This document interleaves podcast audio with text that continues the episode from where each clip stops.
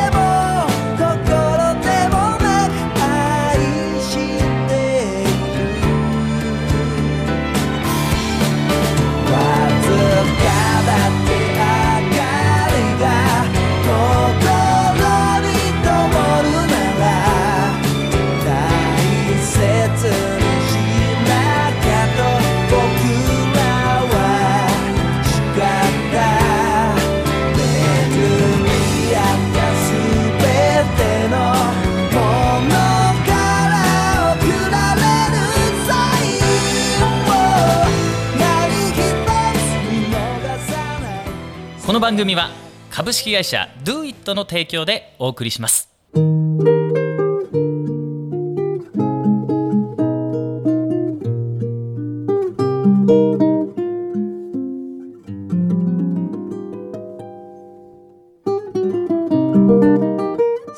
本日のゲストをご紹介しましょう。合同会社モノクロームカラーズですね。代表佐々木隆さんです。こんばんは。こんばんは。はじめまして、えー合同会社モノクロームカラーズの佐々木優と申します。よろしくお願いします。もうなんか格好つけちゃった感じですけどね、はい。まあ、僕の先輩であり、まあ、友人なんでね。そうですね。まあ、改めてなんかこうやってラジオで2人でこう対談するなんて。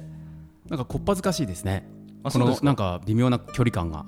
あそうですかね、はでもあの何こう気づいたらこんな会社を立派な会社を作られてそうですね。何をやってる会社なんですか？今あのスウェーデンのですね、ええ王室御用達の北欧紅茶というものを、まあ、メインに販売してますね。紅茶屋さん紅茶屋さんです。はい。あの龍さんがあのリュウさんが。モノクロームカラーズですそうですねう。んちょっとイメージ、まあ、昔を知ってる人から言うと、うんうん見ると、まあ、ちょっとえってみんな驚きますよね、確かにあまりにもかけ離れすぎてて、確かにね、はい。うん。どうしてまたこの紅茶に目をつけて、まあえっとですね、うんまあ、最初のきっかけっていうのは実はうちの妻なんですよね。うん。もともとまあうちの今扱っているこの北欧紅茶を、うん。もう約10年ぐらい前から、ん。まあ、大ファンで、うん、愛用してて。そうなんですよ。で僕は多分プライベートで、うん。スウェーデンが好きだったんですよね、まあ、もう本当今まで大体56回ぐらい遊び行ってるんですかね、はあはあはあ。はあでまあ、それが、あのー微妙なタイミングでこうマッチングしてしまって、ほうほうほう。気がついたら自分のビジネスになったっていう感じなんですよね。なんか一番なんか素敵なそうですよね。ストーリー性のあるパティーンじゃないですか。そうですね。パティーンですね。本当でしょ？そんなパティーン。でもなんか見ないうちに髪の毛見ました？伸伸びてないね。びてないよね、増えてもない、ね、伸びて増えてもない。増えてもない。いい感じですよねいい感じですよね。でもなんかこう、幸せオーラも満載で。ありがとうございます。うん。紅茶はどこで売ってんですか？それは。えっとですねうちは実はちょっともう面白い、まあ、ビジネスの仕方をしていて、ええまあ、一切お店を持たないんですよねで、まあ、まあ普通紅茶買いましょうというと、うん。まあ、いろんな、まあ、銀座行ったりとかうん。青山行ったりとかう紅茶屋さんに買いに行くと思うんですけども、うんうん。あのうちはですね、まあ、土日に関しては、うん。まあ、いろんなこう、まあ、お客様が集まるような場所で開催されているマルシェに出店先週もねマルシェのプロデューサー出ていただきましたけど、マルシェでねあーそうなんです市場でねそうですそうですそうです。販売してると。そうです。ん例えばが恵比寿のガーデンプレイスだったりとか、えーもう本当勝ち時の駅前にある公園で、もう100店舗ぐらい集まるマルシェがあったりとかですね。へ多摩プラザの駅前とか、ーうん。まあ、いろんなこう面白いところで、うん。こうまあ、結構そのこだわった食材を集めているマルシェうーん。最近流行ってるんでしょうね。なるほどなるほど、はい。まああいいですね。そんなおしゃれなところで、はい。売っていると。売ってまあ、あとは平日はあのやはりこう素材にこだわっている、うんうん。えーまあ、カフェさんとかレストランさんなんかに営業させていただいて、うん。まあ、そこのメニューとしてうん取り入れていただくように、まあ、ぐるぐるぐるぐる日々回ってるような感じですかね。ん。は紅茶って僕なんだろうな。なんかこう敷居が高い。ああそうなんですよね。僕はだよ。僕はそんな雰囲気なんですけど。もうそうなんですよね。うん。実際に例えば、うん。僕があの、まあ、マルシェでお客さんと接してして一番こう嫌なのがうん。例えばコーヒー飲みましょうっていう場合は、うん。あの例えばこうなんていうんですかね。あのーいいご家庭にうん生まれた奥様方も、うんコーヒー飲まないっていう感じだと思うんですよ。あごめんよくわかんないよくわかんないんですよね。うんうんうん ただ次言うとわかるんですよ。うんうんじゃあ紅茶飲みましょうってなると、うんうんお紅茶飲みましょうってなっちゃうんですよ。おがついちゃうんですよこれが。あなるほどこれなんでなのかなと思って。でちょっと、うん。その今あの達也君が言った敷居が高いっていうのはまさここにあるんですよね。あなるほど。ちょっと貴族的というか。あはあはあはあ。だからこれがゆえに、うん。やっぱこう紅茶のマーケットってコーヒーと比べると4分の1ぐらいしかないんですよ。だいたい年間へでー、まあ、2000億ぐらいとかですかね。もうコーヒーなんかあそう。8500億とかそのぐらいあったりとかする日本のマーケット日本だけで。そんなにかけ離れてるんですか。全然違うんですよ。もう緑茶を合わせても、うんまあ6000億いかないぐらいですかね。うそうなんですよ。だってこれが多分その敷居が高いっていうものを作り出してる大きい原因かなと思うんですよね。なるほどね。ちょっともう貴族的というか、うん。そのなんかいろんな道具そもそも何？紅茶ってどこが発祥とかあるんですか？発祥ですか、うん。一番最初は中国ですよね。え？一番最初中国です。紅茶も？紅茶も。なんか紅茶中国といえばなんかほらお茶とか。緑茶ってイメージだけど。そうそうです。中国緑茶もだ。ウーロン茶も、うん。紅茶ももともとその茶の木っていうものは一緒なんですよね。それをそのどんぐらい発酵させたのかっていうのによって、まあ何のも発酵させないでもういきなり乾燥させてしまえば緑茶だし、うん。半分ぐらい発酵させるかんあの発酵させるとウうん。ーロン茶、うん。でしっかりと発酵すると紅茶になるすごいですね。詳しいですね。紅茶屋さんみたいですね。紅茶屋さんですね。あそうなんだよね。そうなんだよそういう紹介だったとなんかねちゃちゃ入れたくなっちゃうんだよねリュウさんってね。ね。あのなんだろうなこの誰からも好かれるこのキャラクターってすごいですよね。もともと何やってたんですか？もともとですか、うん。髪の毛が生えてましたね。もともとは髪の毛が生えてた大人でしたね。まあ大人になる前に亡くなってたかもしれないですけどね。なるほどね、はなるほどね、まああの普通のサラリーマンやってましたサラねリーマンから？サラリーマンやってましたずーっと。セールスやっぱり？セールスです。もう営業しかやってなかったんですよね、うん。でも今までこう法人営業ばっかだったので、はいはいはい個人の方を対象うにん。商売をするっていうのが初めてでは面白い面白い。でしょすっごい面白いんですよな何が面白いですかあのーまあマルシェやってるので、うん。定期的に開催するじゃないですか、はいはいはい。そうすると1回飲んだお客さんが、うん。お兄さんあの紅茶初めて飲んだあんなのって言ってめちゃくちゃ美味しかったよって興奮して語ってくるんですよ。うん。それって多分僕がこううん。お伝えした商品が、うん。その人の食卓を、うん。多分とてつもないその色に変えてるんだっていうのを実感できるじゃないですか、うんうんうん。お客様の声がねリアルに来るからビシンビシンで法人営業の場合は、はいはいはいやっぱ相手もこう法人の方だからああなるほどね。ちょっとなんかお金で商売っていうんですかね、うんうんうんうん。お金だけがこう言ってるような感じが、まあ、僕の場合なんですけどね、はいはいはい。しちゃっていて、うんうんこれはすごい新鮮で、うん。うんなんかこう笑顔を見ながら商売やってるのってすごいいいなと思ってですね、へー。ハマってしまいましたね。素敵。そんなピュアな心持ってたんですね。みたいですね。実は。すごいね。だからまあなんかこうオブラートになんか包んでた営業から、うん。こう真のそうですねいわゆる佐々木龍がこう出て。すそうなんですよ。うん。だからこうあのやっぱねさっきおあのお伝えしたみたいに、うん平日こう法人の営業もするじゃないですか、カフェさんとかレストランさんなんかに行くんですけど、うんやっぱ会社員でやってた時と、自分のテンションがちょっと違いますよね。あそのマルシェの時？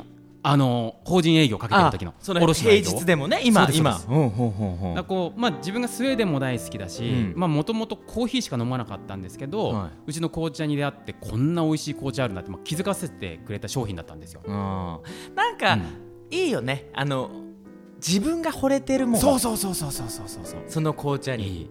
で紅茶って何種類ぐらいあるんですか？僕知って何るところね。僕知ってるのはね、なんだろうな。えっ、と有名なやつあるでしょ？あ知らないんだよこれ。ダージリン。ダージリンとか。ダージリンとかね。うん、あとあとほら。アールグレイアルグレイとかね。全部言わ産せちゃって地が結構いろいろあって。あそういうことなんだ。まあ一番有名な、まあ、さっき言った、まあ、中国中国なんかはどちらかというと紅茶の生産量は少ないんですよね、まあ、1割ないでしょうね、ほとんど緑茶。で国内中国国内のせいあの消費量もほぼ緑茶。うん。なんで、まあ、有名なインド、まあ、このダージリンってさっき出たダージリンっていうのはインド。インドの産地の名前なんですよね、へそう。で今最近はうん。ケニアとか。うん。もともとまああのーやっぱあったかいところうん。でよく取れますよね。でうちの茶葉でよくメインで使われているうん。このスリランカ、セイロンティーってよく言われますけどセイロンティー。セイロン島っていうところからうん来てるんですけどね、うん。まあ、スリランカだったりとか。あとまあ日本の紅茶も最近はすごい、もうグレードがどんどんどんどん上がってきててですね和紅茶っていう名前で世界に今売り出そうとしてますね。いいね、ちょっともう少し聞きましょうね。一曲いきましょう。ビートルズで「I saw her starting there One, two, three,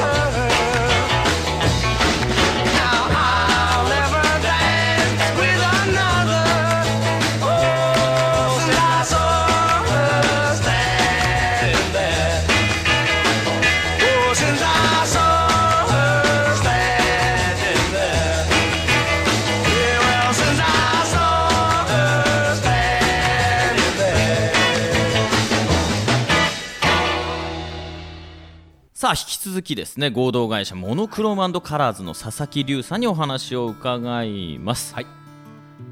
まあ今までサラリーマンやって、うん。そしてまあ紅茶屋になるなんて、多分夢にも思わなかったんじゃないですか？夢にも思ってないですよね。ねえ。全然。もう本当しかも驚かれますけど去年の11月前は、うん。またあの全然違う商材を扱ってたんですよ。普通にこうあの LED のうん。あの照明をうん。法人営業をやる、うんうん。まあ、そういう会社を実は立ち上げて独立したのが最初なんですよね。どなるほど3年ちょっと前ぐらい。えー。もうそこから紅茶屋さんにななって、のね。でもやっぱなんだろうな。セールスが向いてるんですかね。セールス好きなオーラ出てますもんね。向いてるんだかどうか自分はあんまよく分かってないんですけど、うんうん好きでしょうね。いやいや好きだと思いますよ、完璧に、うん。まあ、こうたわいもない話をお客さんと話していると、うん。なんか楽しいですもんね。へー。佐々木さんと話してると紅茶の話出ないねとかっても言われますし、うんうんうんうん。何をしに来たのか分からなくなって、うん。勝手にこでもでも最後は紅茶買って帰ってうくれる買って帰ってくくれるっていう。れで今そのなんでどこでしたっけ？キューバの紅茶扱ってるんでしたっけ？キューバはできないでしょう、あできないんですよね。できない。どこどこの紅茶扱まあ、ってる？大体スリランカ。あスリランカ、ね、スリランカとか。セイロン島って言いましたね。そうですね、うんうんう。んまた台湾と中国ですかねなるほどね。まあ日本の緑茶なんかもありますけどね、使ってる、えなんかおすすめのーはい。あちなみに、はい。僕買いたいって言ったらどうしたらいいの？リスナーの皆さんが買いたいわってなったらどうしたらいいんですえっとですうちのまあ店名がウェアハウス北欧紅茶っていう店名なんですかウェアハウス。ウェアハウスうん。あの倉庫って意味なんですけどねウェアハウスウェアハウスウェアハウスうん。北欧紅茶で、うん。まあフェイスブックのページも持っているのであのそちらからお問い合わせをいただければあの商品代引きであお送りさせていただきます。峠達也のラジオ新四録を聞きましたと。え言っていただいた方えには、なんと。なんと、うん。紅茶が買えます。なんでやねん。なんかプレゼントしてくださないよ。何がいいか、お得な。ね、何がいいかね。何でもいいですよ。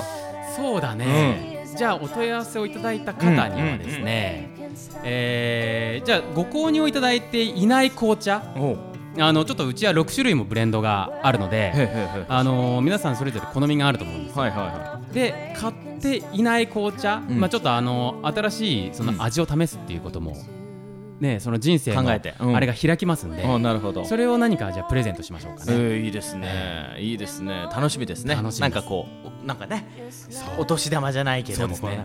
まあ、全然違うんですよね、まあ、あの先日あの達也君にもうちのブレンドの香りを試していただいてしかも買ってまでいただいちゃいましたけど。美味しいのよ。本当に。なんか紅茶の概念変わりましたね。変わるんですよね。全く。あの緑茶ってもらってはいはいはい、ね。出してもらってあの飲んでますけけど緑茶じゃないんですよね。緑茶じゃないですよね、うん。夏にぴったりですねそう。なんですこれね。ぽ特にやっぱ水出しをするっていう文化がねまだまだないんですよ。ないですよ。ないんですよね、うん。だからこう水出しでさらっと出していただいて、うん。できたらこうワイングラスなんかに注いでいただくとあすっごい合う。なるほどねうちのスタッフ全員ロックグラスで出しました。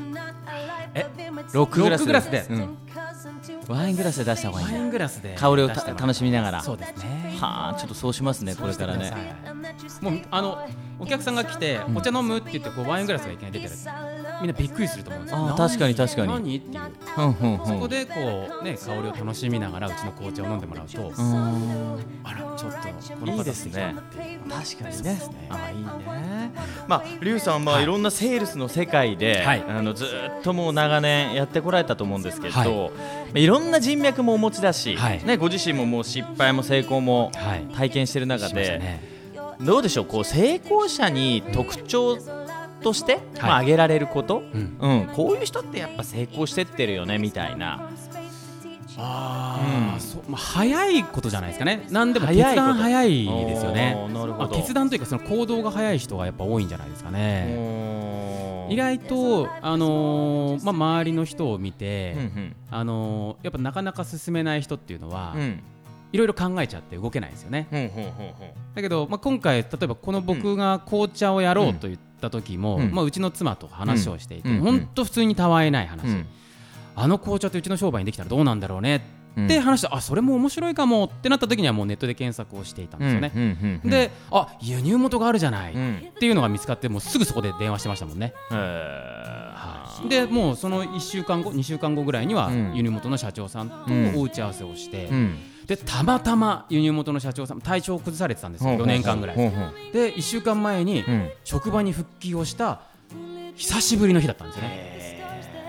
なのでねなんかちょっとずれちゃってたりとかなるほどしていねたらでもよく言いますもんね、うん。なんかタイミング。こうタイミング？必然、必然。ね。起こるべくして起きてるしそうなんですよね。その時がその人のタイミングなんだってね、あーでもやっぱ動いてるからそうなんじゃないですかね。なるほどね。動かないとやっぱ多分そこら中にいっぱい起こってるんでしょうけどタイミングもはいはいはいはい。でそれを捉え方だもんねその人の。ですねうん。でそれもちょこちょこちょこちょこな考えずにとりあえず行ってみると。まず動いてみると。動いてみる。うん。ちょっとはなんか真面目な話できるんですね。考えたんですよね電車の中で30分ぐらい。今日ね。そうです。お住まいのところから ここね収録場所まで。そう。ちょっと長い旅でしちょっとたね長旅ですからね。うんだいたいなる20時間ぐらい20時か間考えてね。けてきましたね。そうですね。歩いてきましたけどここまで。疲れちゃってね。ちょっと一曲いきましょう。マイケル・ジャクソンで「スムース・クリミナル」